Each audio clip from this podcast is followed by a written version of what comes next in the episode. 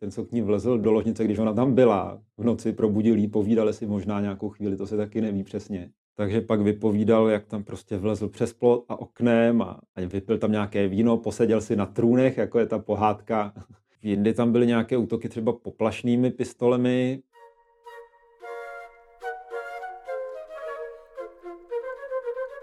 Dobrý den, vítám vás u našeho pořadu Blesk Podcast a od mikrofonu zdraví Jiří Marek. Dne 8. září ve věku 690 let zemřela britská královna Elizabeth Alexandra Mary Windsor, známá jako Alžběta II.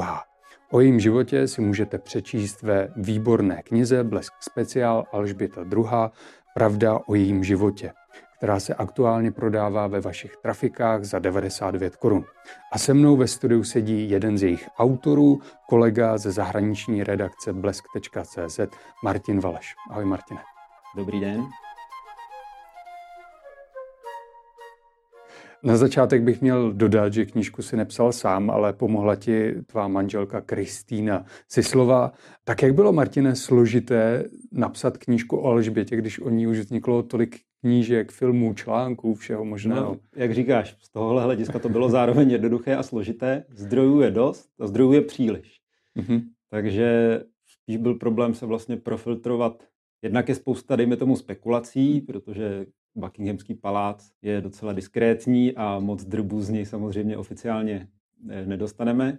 A jednak prostě profiltrovat to, co je zajímavé. Mm-hmm. Já vás musím na začátek ještě oba pochválit, protože ta knížka samotného mě překvapilo, že je tam opravdu hodně textu, ale hlavně je to velmi dobře napsáno a je tam spousta zajímavostí. A je to opravdu protchnutý různými narážkami vším možným. Tak kdybys teďka po tom, co jste to napsali, se setkal s Alžbětou druhou, na co by se si chtěl zeptat? No to vím, že by mi neodpověděla. Jako, pro mě je pořád vlastně velmi zajímavé to postavení koruny jako takové a to, jak ona vládne a nevládne. Takže by mě zajímalo, dejme tomu, jaký má vztah k Evropské unii. To je ještě pořád aktuální, když Británie vystoupila. Mm-hmm. Jestli si o tom něco myslela, předpokládám, že myslela, protože ona byla z politického hlediska vždycky dobře informovaná, jenom to nedávala najevo. Možná to řekla někdy premiérovi při audienci, ale možná ani to ne. Mm.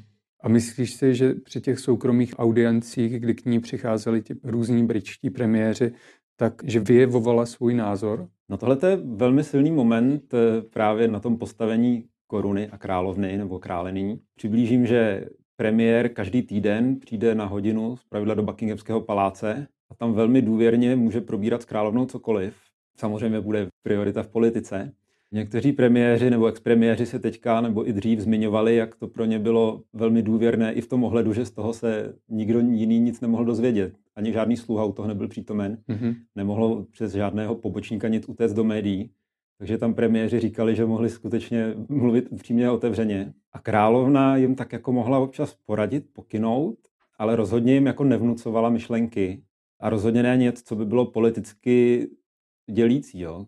Mm-hmm. ať byl librista nebo konzervativec premiér, tomuhle ona se vůbec nevyjadřovala. Teďka připomenu aktualitu, ona ani třeba neodsoudila ruskou invazi na Ukrajinu, mm-hmm. neudělala to slovy. Jak nám říkal vlastně britský velvyslanec v Praze Nick Archer, tak eh, za královnu mluví vláda. Takže ta britská vláda Boris Johnson, teď Listrasová, jsou velmi kritičtí velmi vůči Rusku a velmi podporují Ukrajinu, ale Alžbeta k tomu neřekla ani slovo. A byly jenom takové náznaky, kde bylo vlastně zřejmé, že má ten názor mm-hmm. jako vláda. Například, když si přijímala kanadského premiéra a v pozadí na fotografii vidíte květiny. A ty květiny byly zrovna v barvě ukrajinské vlajky. Mm-hmm. Nebo ze svých peněz soukromých posílala příspěvky na pomoc, myslím, uprchlíkům. Mm-hmm. Když se Martin připravoval, bylo něco, co tě jako překvapilo skutečně, že tě to zarazilo, říkal jsi si, je to pravda, není?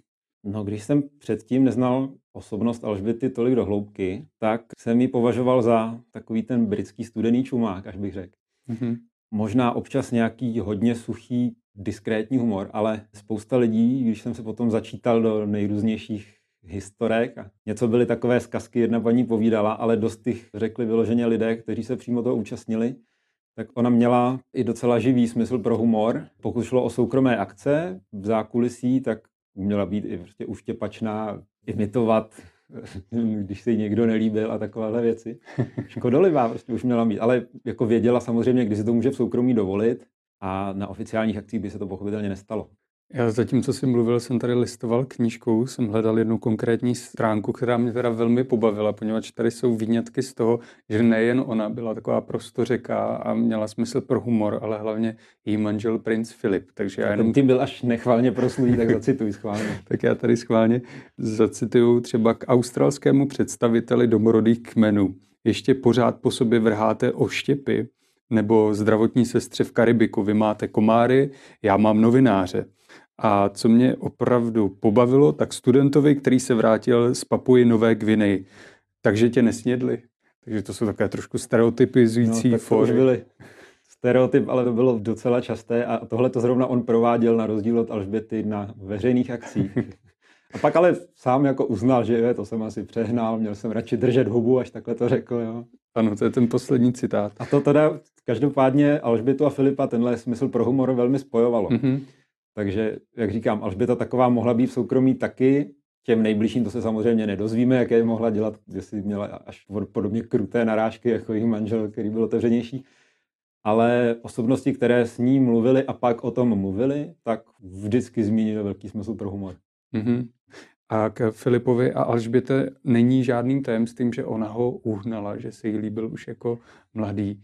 Můžeme o tom mluvit, že to je taková jako romantická láska, co oni spolu prožili a to, že spolu vydrželi takto dlouho? No věřím, že ano. Jak říkáš, vydupala si ho, on nebyl tak úplně nejvhodnější ženich v těch upjatých dobách kolem druhé světové války. On vlastně pocházel z Británie, narodil se jako princ dánský a řecký, ale vzdálenější příbuzní v Británii byli a docela blízko ke dvoru, takže on tam potom jistou dobu vyrůstal, mm-hmm. protože s jeho rodiči to bylo složité. Takže takhle se potkal s Alžbětou, ještě ani nebylo, myslím, deset a udělal na něj pěkný dojem. On byl takový ten rostlý vojácký typ nebo námořník v uniformě, ale taky právě se dovedli spolu hned zasmát a on uměl být, neměl úplně rád takovou tu upjatost toho dvora a to jí přece jenom fascinovalo.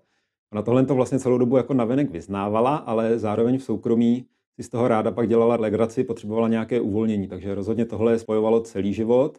No a vlastně u královských rodičů si ho nakonec taky prosadila. On se tedy vyznamenal už v britském námořnictvu za druhé světové války. Mm-hmm. A ta jistá vzdálená přízeň také nakonec sehrála roli. Jeho příbuzní udělali na dvoře, taky tak ho lobovali, bych tak řekl. Mm-hmm. No a vydrželo jim to prostě dlouho.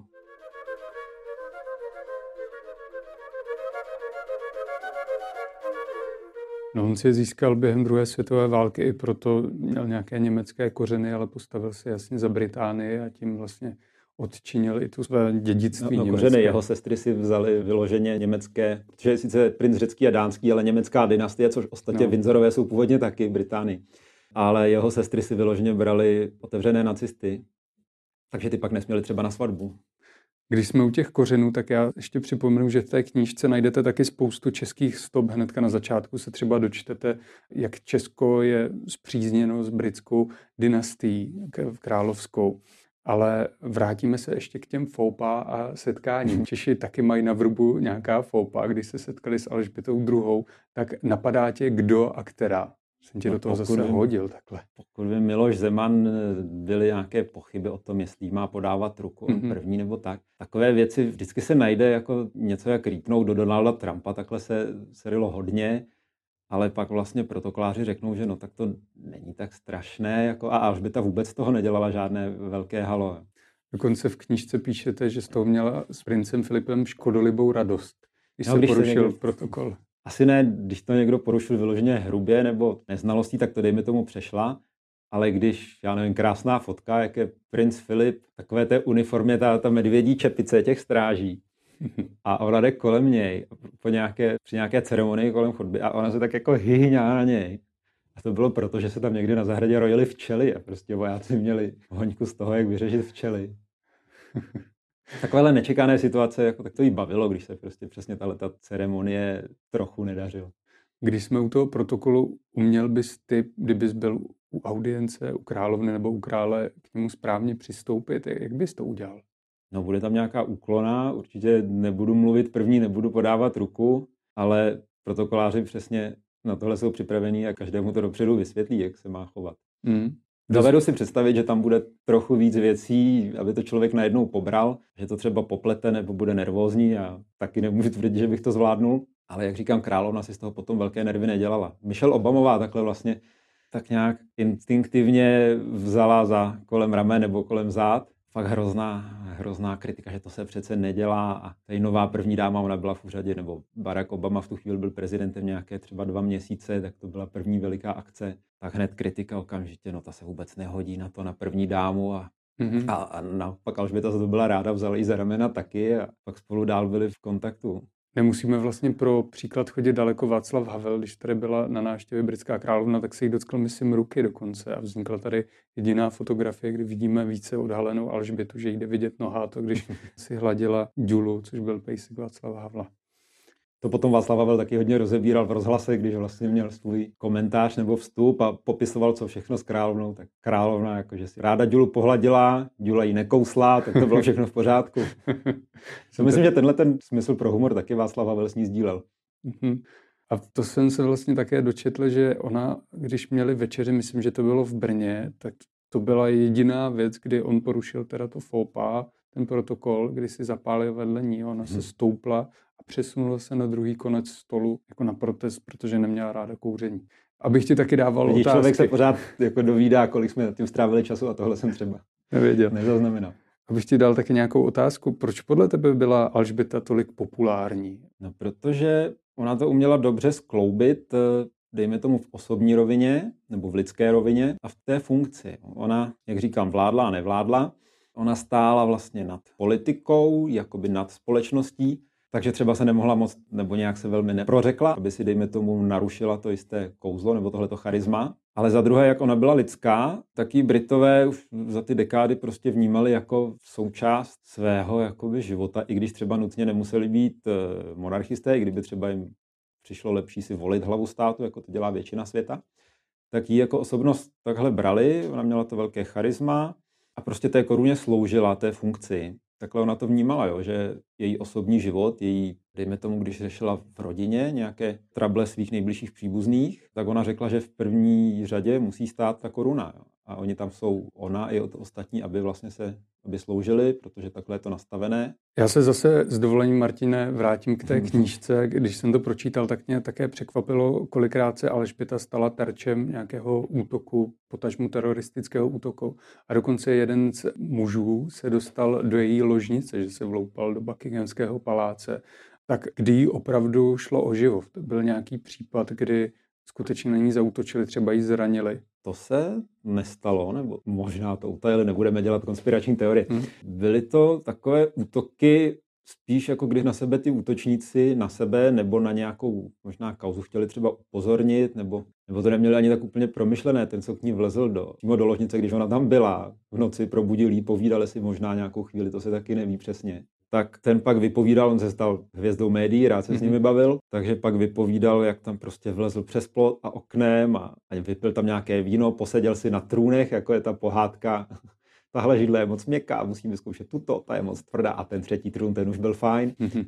A sám vlastně nedokázal zdůvodnit, proč to dělal, prostě ho to nějak napadlo, měl nějaké osobní potíže, Potom v dalších rozhovorech možná až po letech zmiňoval, že vlastně drogy, takže snad byl ovlivněný houbičkami několik měsíců v tom období a takovéhle věci. Jindy tam byly nějaké útoky třeba poplašnými pistolemi, takže zase chtěli jako upozornit, udělat halo, ale nestříleli na ní ostrými. Na hradě Windsoru potom pár let naspátek nachytali někoho z kuší se samostřílem, jak se tam snaží. A tam taky nebylo jasné, o co vlastně šlo. No. Zkuší na královnu. Ne, nebyli to prostě teroristi nebo komando, které, kteří by to měli promyšlené. A... Poslední otázka se nebude úplně týkat Alžběty, když bude, ale jestli bys mohl ještě divákům a posluchačům říct, co všechno v té knížce najdou, co ještě se dočtou, aby jsme je trošku namlsali. No je to za to ze široka, takže máme tam ty, tyhle ty osobní roviny, ten humor, jak důležitá pro ní byla rodina, jaké měla třeba koníčky, jaké měla denní rutiny, to bylo taky velmi zajímavé jak okolo ní fungovaly sloužící takové různé bizarní funkce, fakt ta politická role, co je vlastně Commonwealth nebo britské společenství, protože ona byla vlastně na, na 14 dalších trůnech. Já myslím, že to je tak akorát vyváženě, aby to nebyla tvrdě udusaná politika a historie, ale že jsme se snažili to udělat takhle pestře. Já tady ještě s dovolením listu jednu stránku, poněvadž v té knižce je ještě jedna krásná kapitola, kdy vidíme, jak Alžběta se ráda oblékala. Teďka jsem mi nalistoval tady takhle, nevím, jestli to půjde vidět, ale v barvách duhy opravdu od eh, modré, fialové, růžové, zelené, žluté, opravdu všechny druhy a je tam popsáno, kdo ji vlastně oblékal a jak to pro ně bylo důležité. Ono to takhle vypadá, jako že je marnotratná, jo, že má strašně moc šatů, ale když si vezmeme, že dejme tomu se ten den dvakrát převlékala, když šla na dvě akce, protože to by se neslušelo, aby měla ty stejné šaty a pak si ty šaty vzala někdy třeba za dva roky znova, nebo to jako nevyhazovala, ale pořád prostě potřebovala hodně desítek nebo stovek takhle outfitů, že jo? měla na to experty a expertky. A taky sama vlastně říkala, že královna musí být vidět, protože byla maličká, taková mm-hmm. neúplně nápadná osobnost, takže to se to vyřešilo do velké míry právě barvami z pravidla takhle zářivými.